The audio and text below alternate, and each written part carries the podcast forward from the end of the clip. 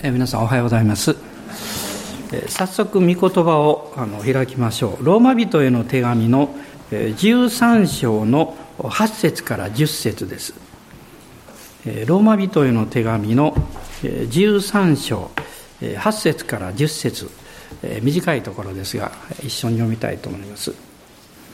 誰に対しても何の借りもあってはいけません。ただし、互いに愛し合うことについては別です。他の人を愛する者は立法を完全に守っているのです。勧誘するな、殺すな、盗むな、貪るなという戒め、また他にどんな戒めがあっても、それらはあなたの隣人をあなた自身のように愛せよという言葉の中に要約されているからです。愛は隣人に対して害を与えません。それゆえ愛は立法を全うします。愛は立法を全うします。あの毎月一度ぐらいの割でですね、まあ、インドから、えー、ある兄弟がいつもメールをくださいます。あのレポートなんですけども、まあ、彼は今あのユース・ザ・ミッションの、まあ、リーダーをしていまして、まあ、その報告を、まあ、くれるんですね。で私は彼に一度しか会ったことありません。ある日突然この教会に来られました。で水曜日にあの来られて、まあ、救いの証をしてもらったんです。マリムス兄弟というんですが、まあ、非常に印象的な証で面白かったんでずっと私は覚えていたんですけどもその後彼はま、リーダーとしてあのいつも報告をくださるんですね。で彼はもともとは熱心なヒンズー教徒だったんです。普通のヒンズー教徒じゃなくて非常に熱心。迫害するぐらい熱心。クリスチャンをね。である日ですね河原に行ったそうです。そうすると、まあ、数まあ、2 3 0人そが何か集まってワイワイガヤガヤこうやってる。何してるんだろうかと思ってこう見に行きましたらその真ん中にある人が小さなものを持っていてそれはいわゆる電卓です。その計算機。ね。もうみんな珍しいもんだからこうしてポッポッとやってですね計算できるわけでしょ。インドの方頭いいですからね。計算好きですから。でもう一緒にしてできるわけですみんな「おお」っていうことで彼も非常に興味を持ってそれを見ていたんですが聞いたそうです。それどうして手に入れたの？って言ったらその若者がこう言ったそうです。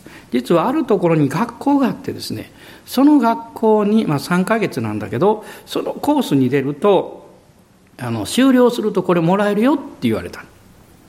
で彼はもう欲しくってですねもうその学校はなんかよく分かんなくて とにかく入学しようって言ったんです。それが聖書学校だったんです。バイブルスクール。でその 聖書学校の校長先生は彼はクリスチャンじゃありませんししかもクリスチャンを迫害するほどの熱心なヒンズー教徒なんですけど不思議なことに何にも言わないでお金もないんですね。入学許可したんです。で彼はこの電卓欲しさに一生懸命クラスに出たんです。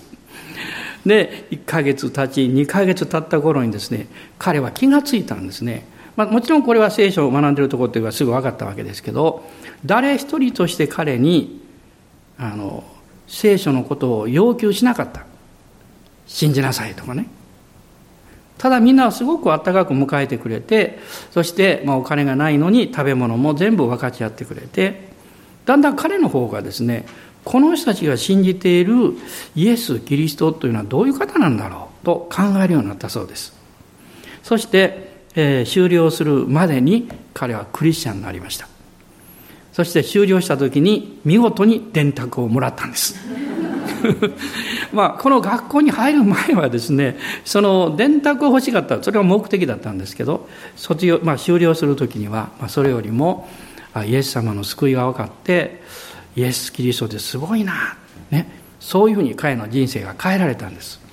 でそして彼はその後、まあ、ユース・ザ・ミッションの人たちとこう出会うようになってその働きをして今はスタッフリーダーになってるんです。私はその証を聞いて一番心に残ったのは聖書が私たちに語っていることは立法の要求ではないということです。立法の要求ではなくって恵みなんです。立法はあなたに何かを求めます。恵みはあなたを満たしてくれます。もし今日皆さんがですね、何か自分の生活はいつもこう見張られてるような、何かをしなきゃいけないような、そういう気持ちに内側がこうせかされているとすれば、あなたはいつの間にかこの立法の要求の下にいるわけです。でも、ああ、なんと私の生活、人生は楽しいんだろうと。まあ、いろんな問題もあって、えー、課題もたくさんあるんだけど、不思議な平安があって、えーまあ、救われると一つの特徴はですね物事にあまり執着しなくなるんですね。冷たくなるわけじゃなくてある意味で淡白になります。お金とか物とか食べ,、まあ、食べ物はなかなか難しいですけど それでもですね それでも少しずつこう解放されていくというかまあ執着しなくなる。ね余談になりますけどね。私先週3日間出かけたでしょ今今回なぜか分かりませんがたくさんの方が私におまんじゅうくれた。んです大福とかですねいちご大福とかですね、まあ、しかもいいものをね私は1個しか食べませんでした言うときます。でまあ食べてもいいんですけどあのまあ本当にそういうこう自分の生き方というのが、えー、立法の要求の中に生きているといつも何か守らないといけないんですね。でもその恵み恵みの中に生きると守るんではなくって健全にそれを管理するというかやっぱり任せられたものをきちんと管理する。その一番の仕事は自分の人生というものを健康的に管理することだと思います。だからあなたの健康を害するようなことをやっちゃいけないしそういう悪習慣はもう早く解放された方がいいです。それはクリスチャンだからじゃなくってあなた自身が大切な存在だから。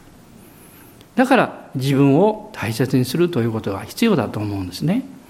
で私はま最近のこの一つの課題として感じていることを先週もお話したんですけど神様のこの導きと計画というものがこの小さな自分の人生の中でどういうふうにそれが成し遂げられていくのかということ。で先々週ですかお話したのはそのために神様神様が用いられる一つのことは試練困難、ね、そういう環境だということをお話したんです。で今日は2つ目のことを実は言いたいと思っています。2つ目はですね神は立法を用いられます。立法。何か立法っていうとこう厳しいとか冷たいとかですね難しいとかそういう印象を持ってしまうんですけれども立法の本質というのは何かっていうとそれは神様の愛の心なんです。あの皆様ともきっとご家庭で経験があると思うんですね。愛しているから厳しいことを言わなきゃいけないことあるでしょ。その人を守るためにそう言わなきゃいけない。あるいはその人が大切だからあの危険なところ行っちゃいけない、えー、昨日もあの東北新幹線のとこね私待ってましたらねあの多分1歳半ぐらいの女の子だと思うんです。よあ2歳ぐらいかなぐらいの女の子がちょこちょことこう前にこう来るんですね。で私危ないからパッと見ましたらもうすかさずお母さんがホームの、まあ、線路側と私あのその女の子の間に入ってですねこう立ってるんです、ね、こちへ来たら危ないですよ。起こしてしまうから。で何度も来るんですね。そのためにお母さんがさっと来て先回りして落ちないようにちゃんとこう守ってるんです。これが本来実は立法の役割なんです。決してここ行っちゃダメだよっていうのが立法の目的じゃなくてここは危険だからあなたは近寄らない方がいいんですよということを守ること。そして正しい降り場所はここなんだということを示すことが立法の役割です。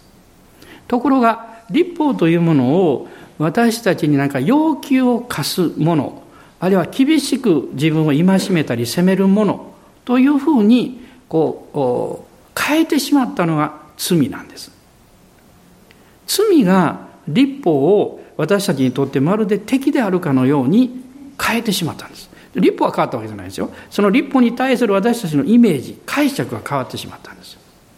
で、立法というのはもともと、あの、どのように与えられたのか、どういう目的なのかということを聖書から見ていくと分かってくるんですね。で、この立法のあの中心、一番分かりやすいのは10回です。あの私初めて教会で10回10回って言うから何を10回言うのかなと思ってですね そうじゃなくて10の戒めだって分かったんだけどそれまでは何かを10回言うのかなと思ってたんです。あの、まあ、こんな程度で始まったんですからあのどうぞ皆さんも心配しないでください。でこの10回というのは、まあ、出エジプト記の20章に出てくるんですね。でもその前の19章にあの10回がなぜ与えられたのか何のためなのかということを神様が語っておられるわけです。えー、出エジプト記の19章の4節からですね4節から6節までです。出エジプト記19章4節から6節までどうぞ。あなた方は私がエジプトにしたことまたあなた方をわしの翼に乗せ私のもとに連れてきたことを見た。今もしあなた方が誠に私の声に聞き従い私の契約を守るならあなた方はすべての国々の民の中にあって私の宝となる。全世界は私のものであるから。あなた方は私にとって祭司の王国聖なる国民となる。これがイスラエル人にあなたの語るべき言葉である、まあ、神様はエジプトから救い出したこのイスラエルの民族に対してあなた方は私の宝となる。こうおっしゃったんですね。しかもその後では、えー、全世界は私のものであるから。つまり世界にいろんなこのものが存在しそして民族もあるんですけどその中であなた方は宝なんだと。こう言ったわけです。そして宝である民というのはどういう民であるべきかというと祭祀の王国聖なる国民となると書かれています。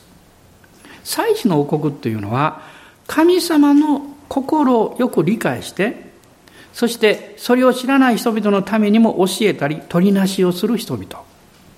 聖なる国民というのは神様のために人生を性別してその人生の中に神の霊的な祝福を現実化していくそういう使命を持っている人たち。こういう意味です。ですからある意味では周りの人々と同じように生きて同じようにこう人生を歩むんであればそれは宝ではないんですね。普通の人です。まあクリスチャンはもちろん普通の人なんですけどでも神様の目から見ると宝の民なんですよ。そのことをあなたが一番自覚していないということが問題なんです。自分の大切さを知るということ。ただ単にこういうことができるとか、こういう人間であるからということではなくて、私を愛して私を作ってくださった誠の全能の神が私を最高に価値あるもの、素晴らしい存在だというふうに考えてくださっている。だから私は自分を大切にします。あの、えー、なんか電車に乗ると広告があって昨日見てたんですね、えー、それぞれの、えー、地域のお宝とか言ってよくあるんですね。でまあ何々県にはこういうものがありますよって書いてまして栃木県はいちごが有名なんですってね。知りませんでした。へえと思いました。今度行ったら餃子じゃなしっていちご食べようかなと。あの餃子有名ですからね。餃子のこう作り物があるぐらいですから駅に。まあ、それぞれがあるんですけど神様がこの世界をご覧になった時神様から見たお宝は あなたなんですよ。でそのあなたが自分をそういうふうに思ってないんですよ。矛盾ですね。これが問題なんです。あの大人なんか言ってください。あなたお宝ですよって。ちょっと言い方あれですけど。いやそういうふうに見えないしそういうふうに感じないよっていうかも分かんないけどでもあなたがそう思ってるんじゃなくって神様がそうおっしゃってるんです。ですからこのイスラエルの民がエジプトの奴隷からこう解放されたわけですけど環境的に奴隷から解放されても彼らの心の中精神的には奴隷のメンタリティを持ってるわけです。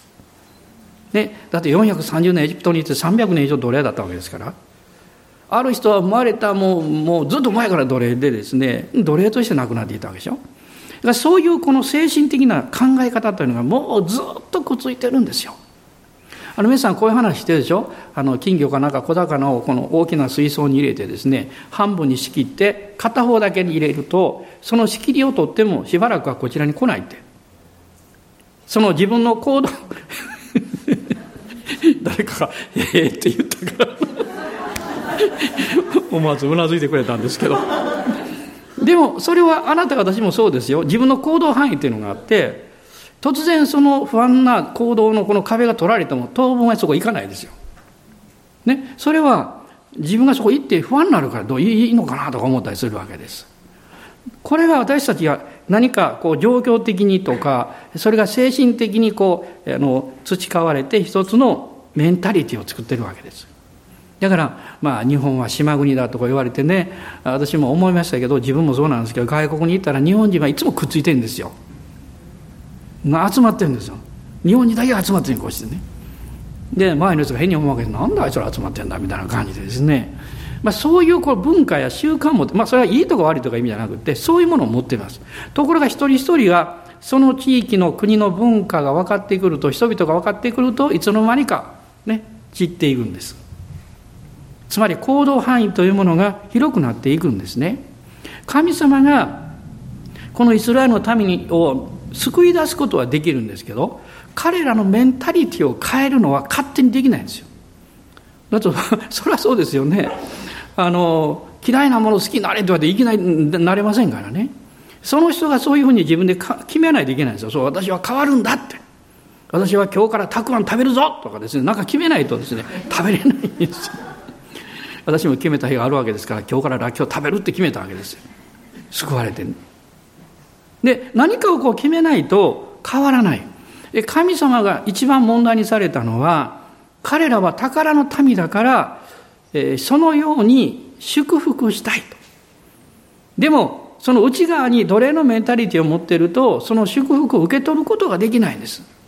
皆さん、こういうメンタリティの特徴で何だと思います？一つは視野が狭いということです。ね。そして、あの、えー、行動範囲が狭い。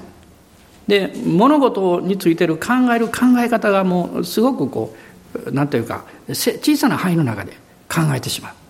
でも言っときますが、これは悪いことでも罪でも何でもないんです。あなたがそういうふうに、そういう環境の中で育ってきたんだから、しょうがないですよ。で、私は一人っ子ですからね、一人っ子のメンタリティっていまだに持ってます。いまだに持ってます。どんなの？って言われるかもしれませんけど、例えば、私は一人で食事をするのが好きです。変でしょ？いや、家族でするの嫌なんですけど、そんなことないですよ。そんなことはないんですけど、まあ逆に言えば一人でも平気ということです。食べるのはずっと一人で食べてましたから。まあ親親はいたけど、もう一人で食べたと同じようなもんです。そういうメンタリティができてるんです。だから、食べる時は集中して食べるという悪習慣があるんです。だから早く食べてしまうんです。いや、会話をしながら歌い食べ食べるよりも、バーッと食べる時は食べるんだってこう集中するんですね。これはよくないんですよ。分かってるんですけどなかなかやめられないんですけどねでもそういういろんなものがですね結局自分の生活やものの考え方や交わりやそういうものを狭くしてしまうつまりそこに不安とか恐れが入ってくるんです神様は彼らを宝の民にするためにどういうふうに生きたらいいかということを示さないとそれができないわけですからそのために10回を与えたんですこの10回というのは自分の力で守ることはできないんですけれども、でもそういう方、えーと、道筋、方向性を持って生きるならば、あなた方は私の恵みによって宝の民になるんですよということを神様はおっしゃってるんです。でもその前に、私たちが変えられるためには変えられなきゃいけない自分に気づく必要があるんです。でこのままでいいと思っとったら誰も変わりませんからね。でも変えられなきゃいけないなって。そのことにぶつかるというのはつまり自分の愚かさとか自分の罪深さとか自分の無力さとかいろんな経験させられるつまりそれが聖書の言う弱い経験なんです弱さということですこの弱さというものを私が認めていった時に、えー、どのように弱いのかなぜ弱いのか何かその一つの基準がいるわけですからこれが立法なんですその立法というものを神様からくださる、まあ、10回を中心にした立法というのが分かるまでは、えー、自分の心の良心とか、それから周りの考え方とか、親、友達が、先生がどう言ったかとか、そういうものは基準になっています。でも、イエス様を信じて、神様の立法が分かってくると、その基準が上がるんですね。より高くなるんですよ。だって世の中で神様愛するとか愛さないとか、そんなの何も悪いことないわけでしょうから。でもイエス様になると信じるとですねあ今日は礼拝行かなかった。行かなかったんじゃなくてサボった。おおごめんなさいでなるんですね。でも本当は神様はそんなちっちゃなことを何とも思ってません。明日から礼拝休もうってそう思わないでくださいそそういうことじゃなくてですね。そんなこと気にしない。あ先週サボったから「えさんごめんなさい。来週行きます」これでいいんです。でそれ毎週繰り返しとったらどうなるんですか 毎週繰り返しておったら牧師の責任です。牧師が構わないからじゃなくって霊的に養わないからです。そうでしょ？霊的に養われたら私たちは誰に言われなくたって礼拝に行くようになるしまたあの聖書もまあ少しぐらいは読むようになるでしょう。もう喜んでイエス様のこと伝えるようになるでしょう。それは内側から命と栄養が与えられるからですよ。まあ私牧師だからこう言うんですよ。自分言っても誰もね責めないから。他の牧師先生聞いたらごめんなさいね。でも私はそう思ってます。何か教会教会っていうか私たちは主の家族として歩んでいく中でまあいろんな問題は、まあ、ありますけれどもこの霊的成長が止まってしまうということが全ての問題の原因なんですよ。私たちが御言葉から養われて神様の心が分かればもっともっとあなたは自分を許し自分を愛し自分の大切さに気がついて喜んで神様を愛するようになります。実はこの立法が私たちを導いてくれるところはさっきは言いましたけれども愛するっていうことなんですね。愛は立法を完成すると書かれています。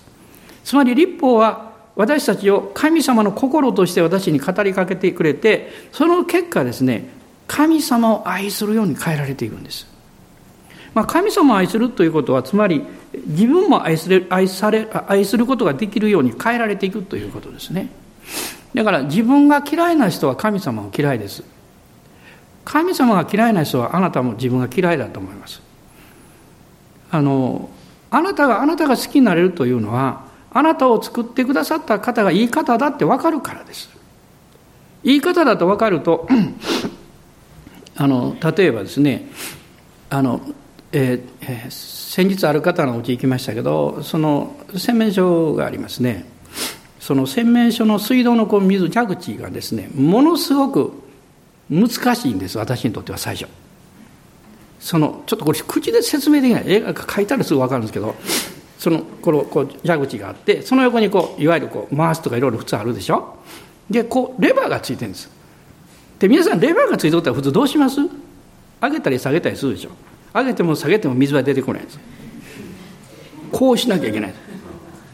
でこれ難しいんですよ、みんな普通こうするんですよ。で私もどうして出るのかなと思ってですね。壊れるかもわからんけどと思ってこう横に引っ張ったらジャーッと出たんです。あの、えーと、こう手を差し出すとこう水が出てくるってありますね。その前はペダルがあったんですよ。ペダルを踏むと水が出る。でもペダルちっちゃいから見えないんですよ。どうしたらこれ水出るんかってね。触ったり引っ張ったり叩いたりですね。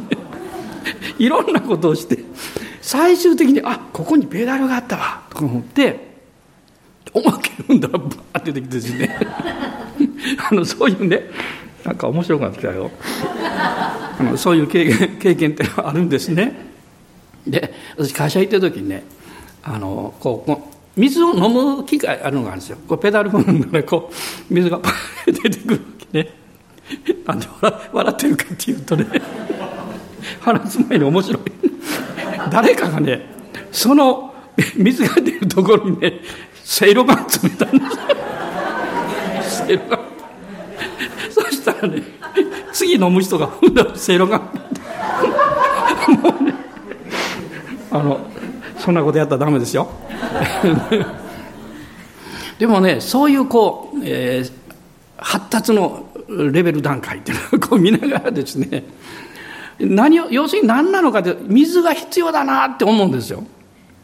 手を洗うにしてもこう飲むにしてもね。その出し方はいろいろ違うんです。それはその人の理解とかいろんなものあるでしょうね。あのある時あの天王寺の駅でねあの駅のはい、天皇だったかな。それ駅の構内のこう大きな自動販売機が置いてあって。で私がそこたまたま通ったらその年俸の医者がなんか怒ってるんですよ「もうこの機械は」って言ってですねで私そのような道気になるんですよ「どうしたんですか?」って言ったら「この機械お金入れて押しても全然出てこない」って言って「でおじさんどこ押したんですか?」って絵を置いてたんです そのねこれがなんかこれ欲しい。ジュースのジュースの中見ようそのジュースのこしとかも出てこない。あれジュース落ちも出てきますよ。下に押すとかあるからね。つまり私たちはねとんちんカンやってるんですよ。神様の御言葉もそうです。御言葉をね一生懸命暗記してそして御言葉を守らなきゃいけないってこれは良いことなんです。でも大事なことはここなんです。ハートの問題です。神様を愛すると神様がおっしゃったことが好きになるんです。また神様のがどういう方かということが分かると神様がおっしゃってるように従いたいなと思うようになるんですよ。主はイスラエルのためにそのことを実は教えようとなさったんですね。で、立法を与えられた。でも、彼らは立法を十分理解できないので、ちょっと恐れたんですね。この、えー、20章のえー、20章の、えー、18節18節から、えー、21節まで、一緒に読んでください。はい。民は皆雷と稲妻角笛の音と煙る山を目撃した民は見てたじろぎ遠く離れて立った。彼らはモーセに言った。どうか私たちに話してください。私たちは聞き従います。しかし神が私たちにお話にならないように私たちが死ぬといけないいけませんから。それでモーセは民に言った。恐れてはいけません。神が来られたのはあなた方を試みるためなのです。またあなた方に神への恐れが生じてあなた方が罪を犯さないためです。そこで民は遠く離れて立ちモーセは神のおられる暗闇に近づいていった。あのイスラエルの民はですね神様を恐れたためにこう言ったんです。神様が直接私たちに語らないようにしてください。そのモーセさんに語ってモーセが私に語ってくださいって言ったんです。今どうでしょうかね？あのあるクリスチャンたちはそう言うんです。あの神様は直接に語らないでください。あなたが立法に語って立法が私に語ってください。わかります？言ってること。あなたが神様に直接聞くという、いわゆる主の心を愛するということをしないで、こう、立法を見てるとですね、こう言ってるんです。神様は立法に語って、立法が私に語ってください。だからあなたはいつも要求されています。でもイエス様はこれを変えられたんです。イエス様は、この立法をあなた方はいくら頑張ったって実現できないんだから。十字架の上で最終的にその実現をしてくださった。つまり、私がの罪を許してくださることによって神様の御心に出会うことができるようにしてくださったんです。その自分を責めてる人とか自分がダメだと思ってる人は神様が愛であるということはなかなか信じられません。でも許された人は分かるんですね。今私たちに必要なことはですから神が御言葉を通して語られる。でもそれだけじゃなくってあなたが直接に主に聞くということです。神は語られる神なんです。聖霊様あなたにそれをなさる神なんですね。神様はそのために立法を与えられました。ですから立法は聖なるもの霊的なもの良いものです。これロマ書の7章に書いてます。この立法を要求として受け取るんじゃなくって神様を愛する一つのチャンネルですね。その方向性や内容というものを理解していく素晴らしいものだということを知っていただきたいんですですから御言葉はそのように読み始めるんです。主あなたが今日何を語ってくださるんでしょうかと。あるいはあなたが語ってくださったことが私の今の生活にどう結びつくんでしょうか。どうぞくれぐれも水の出るところにせいろがんなんか詰めないでください。あなた自身の何かを詰めてしまうとそれは止まってしまうんですよ。止まってしまいます。神様はあなたを宝の民としておられますから。アーメン。感謝します。今日は珍しくえー、素晴らしい聖書解釈のない礼拝メッセージでした。でももっと大事なことがあると思いますね。どうぞお立ち上がりください。死を褒めたたえましょう。今日あなたとその立法の関係はどういう関係でしょうか？神様をがどういう方であり神様の御心をあなたが知る入り口というか、まあ、通路ですね。としてそこから神が語りかけられるのを聞こうとしてるんでしょうか？つまりその立法の背後にいらっしゃるお方の声を聞こうとしているならば私たちは安心できます。それは責められるところなく主の見舞いには出ることができているからです。イエス様の十字架によって。そのことを感謝しましょう。その時に神の言葉神の教えを私たちはいつも心に置き口ずさみそしてそのように生きたいと願うようになります。主は今日もあなたを祝福してらっしゃいます。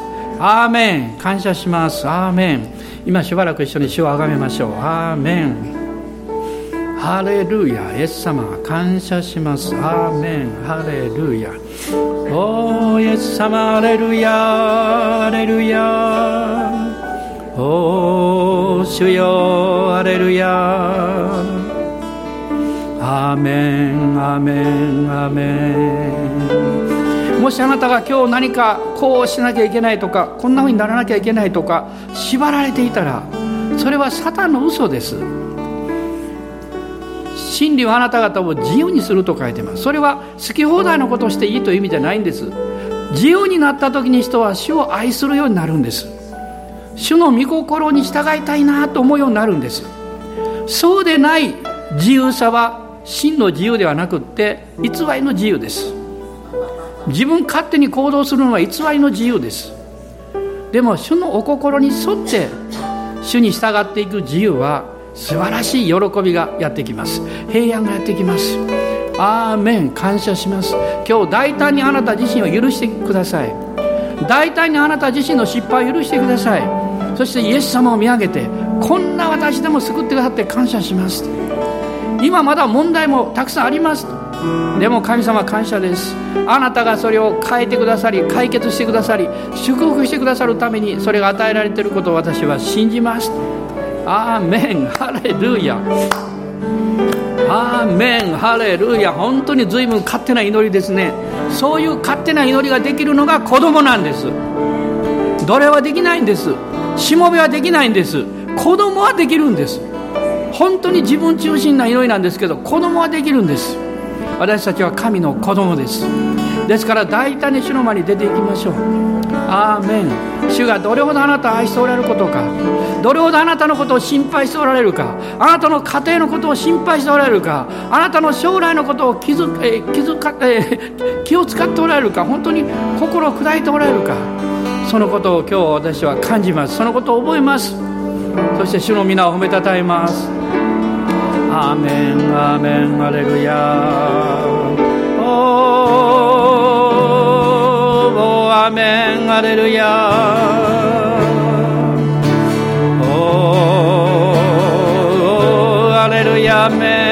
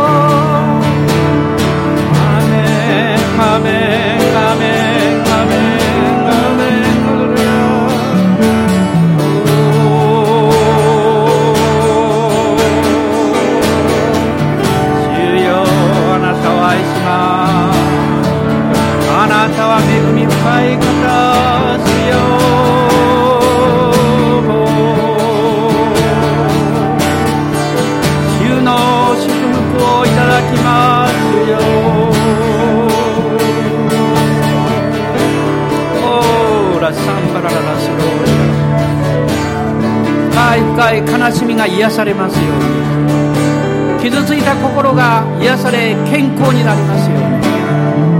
おーイエス様感謝します。ハレルヤ。心からあなたの家族や友を愛するように主が書いてくださいます。アーメン。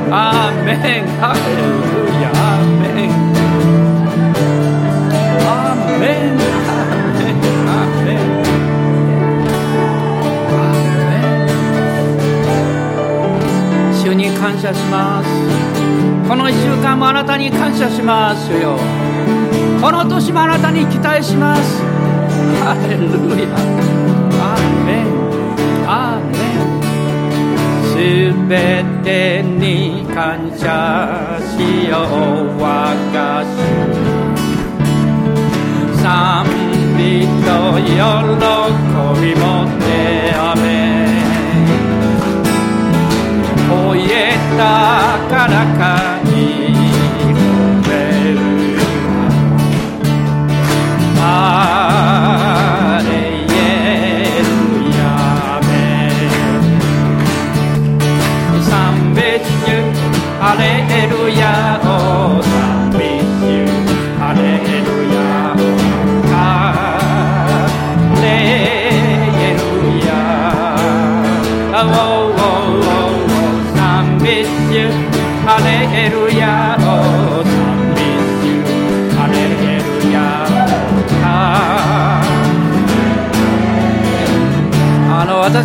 めてこの賛美聞いたのはね随分前の台湾なんです。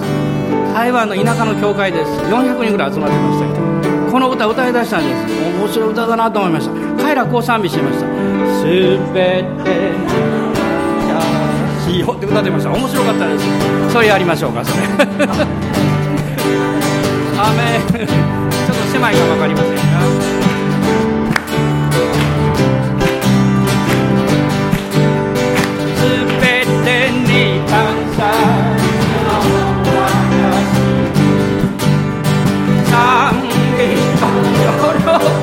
って」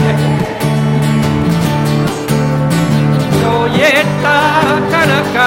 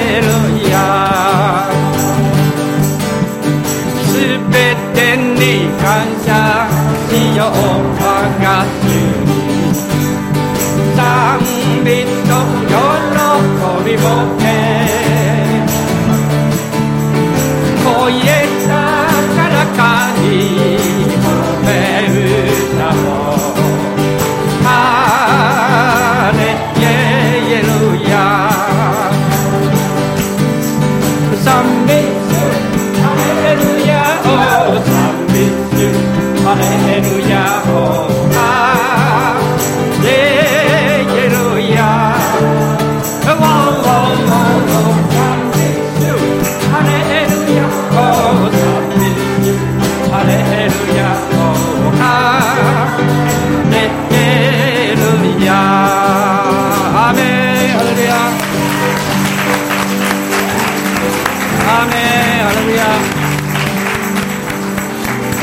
の方とハイタッチしましょう。ハイタッチして。